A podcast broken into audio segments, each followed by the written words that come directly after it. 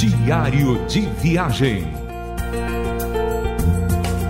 Com Wesley e Marlene.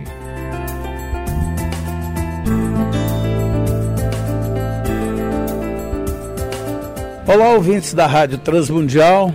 Estamos aqui em São Bento do Sul, no encontro de ouvintes da Rádio Transmundial que está sendo muito bacana e um dos temas explorados aqui é Apocalipse e a gente está viajando no tempo com os estudos. Tem sido muito abençoador. E aqui a gente encontra gente de vários lugares, várias cidades, né? E eu estou aqui conhecendo um irmão muito querido chamado Paulo, que ele, ele é o presidente da Fermata uh, no Brasil. E eu queria iniciar a essa entrevista com ele fazendo uma pergunta. Paulo, o que é a Fermata? A Fermata ela é um ministério voltado ao cuidado de pastores, missionários, obreiros né, e seus cônjuges. E a palavra fermata ela vem do latim, é uma palavra da, é um símbolo musical é, que significa uma pausa e uma parada. Então, a Fermata é um ministério onde nós convidamos os casais de pastores, missionários, obreiros a uma parada com a intenção de cuidá-los, com a intenção de encorajá-los, de inspirá-los para o que nós chamamos de vida substituída, de Gálatas 2:20, onde Paulo diz que foi crucificado com Cristo, já não sou eu quem vive, Cristo vive em mim.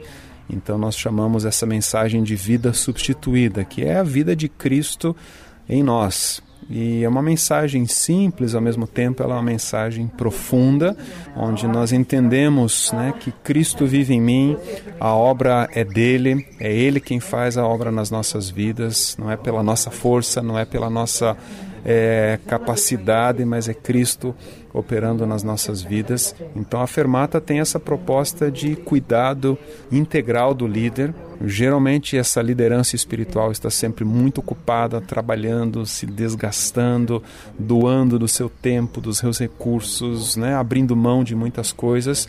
E isso muitas vezes leva, né, a um esgotamento. Isso leva muitas vezes a um, a um, né, a uma dificuldade que precisa de, de cuidado, né? Ô Paulo, me diz uma coisa, e para para acontecer esse evento da Fermata, como é que é? Vocês convidam, vocês vão na cidade, vocês como é que você reúne esses pastores que são de várias denominações, né? Como é que vocês fazem para que esse evento aconteça de verdade? Uhum. A fermata ela acontece na verdade como se uma fermata fosse gerando a outra, né? Os pastores e líderes eles vêm, eles são convidados. É, geralmente nós temos né, um casal, um líder na cidade ou na região que ou participou da fermata ou ouviu da fermata e deseja trazer esse, esse ministério também para a sua região. Então, nós sempre pensamos que nós precisamos ou é necessário ter o que nós chamamos de homem de paz. Quando alguém numa cidade ou região entende, nós precisamos de fermata, a nossa liderança que precisa, então começa o processo de, de convite, de oração, de, de compartilhamento, e aí nós começamos a, a pensar sobre essa possibilidade. E a partir disso, nós já pensamos em organizar os eventos que daí acontecem né, durante a semana, geralmente de segunda a quarta ou de quinta a sexta, sábado, para que os, né, a liderança possa estar liberada, vamos dizer assim, no final de semana, no domingo. Isso acaba sendo organizado, então, é, juntamente com uma liderança local que entende a visão, entende a importância da fermata. Diário de viagem.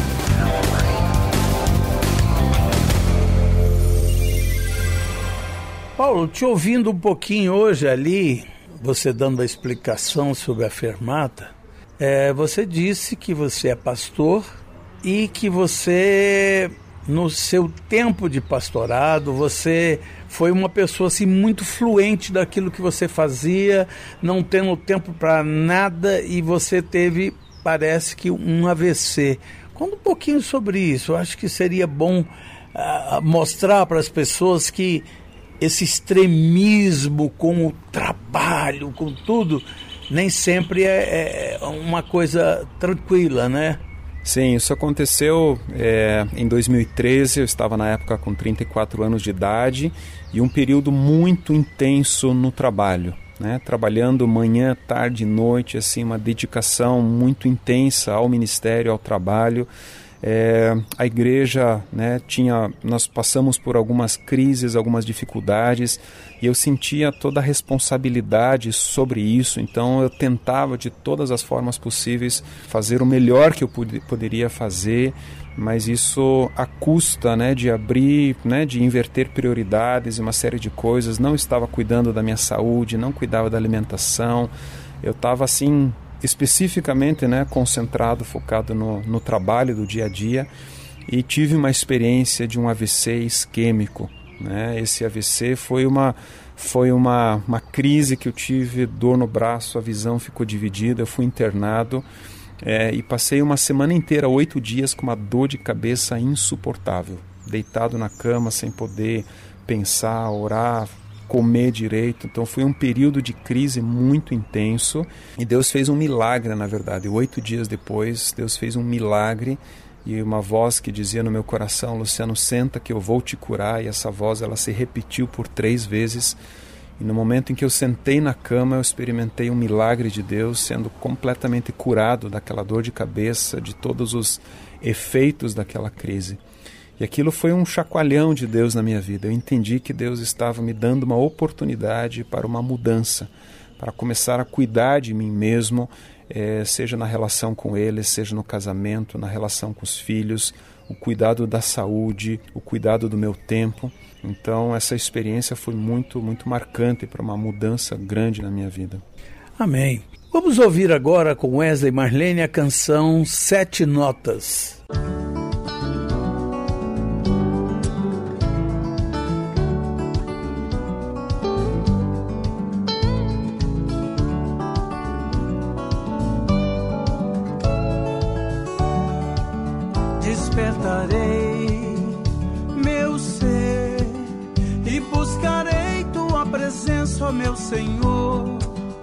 Adorarei teu nome com ardor.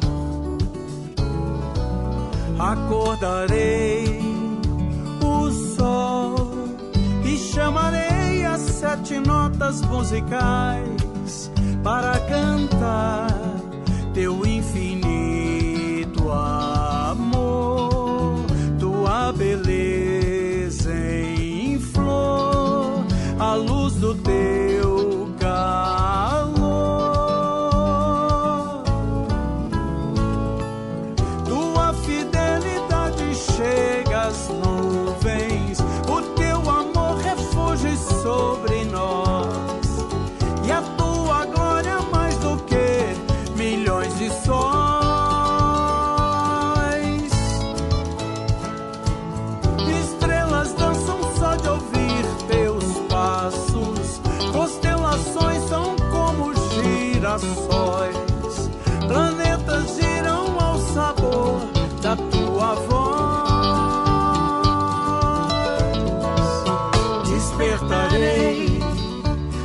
ser e buscarei tua presença, meu Senhor.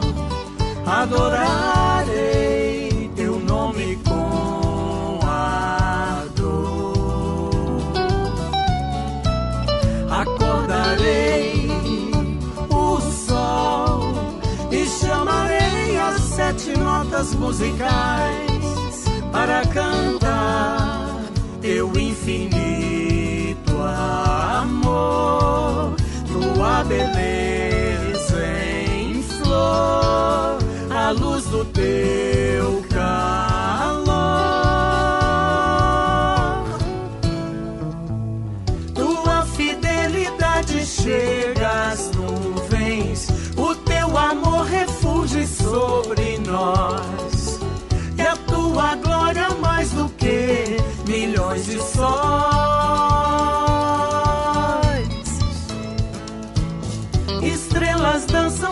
de ouvir teu nome.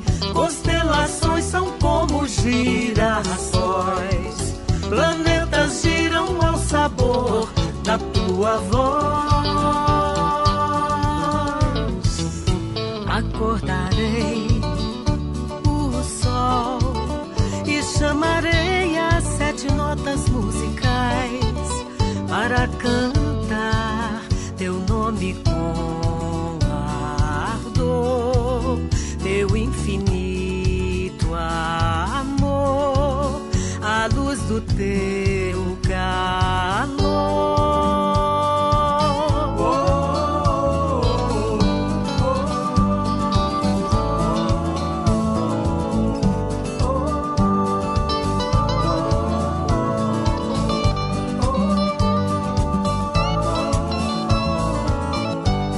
Você ouviu aí com Wesley Marlene, sete notas.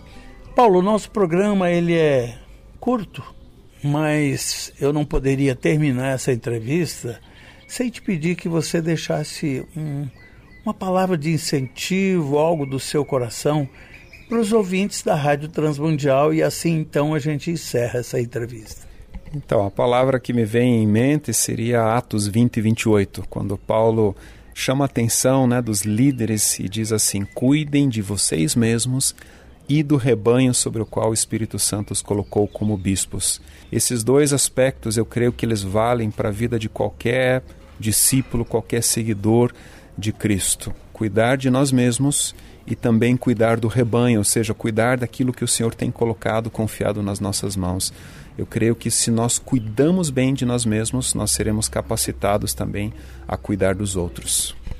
Amém. Nós queremos agradecer o Paulo por essa entrevista e assim nós vamos encerrando o nosso programa Diário de Viagem com Wesley Marlene. Um grande abraço a todos e até o próximo programa. Diário de Viagem com Wesley e Marlene. Mais uma realização transmundial.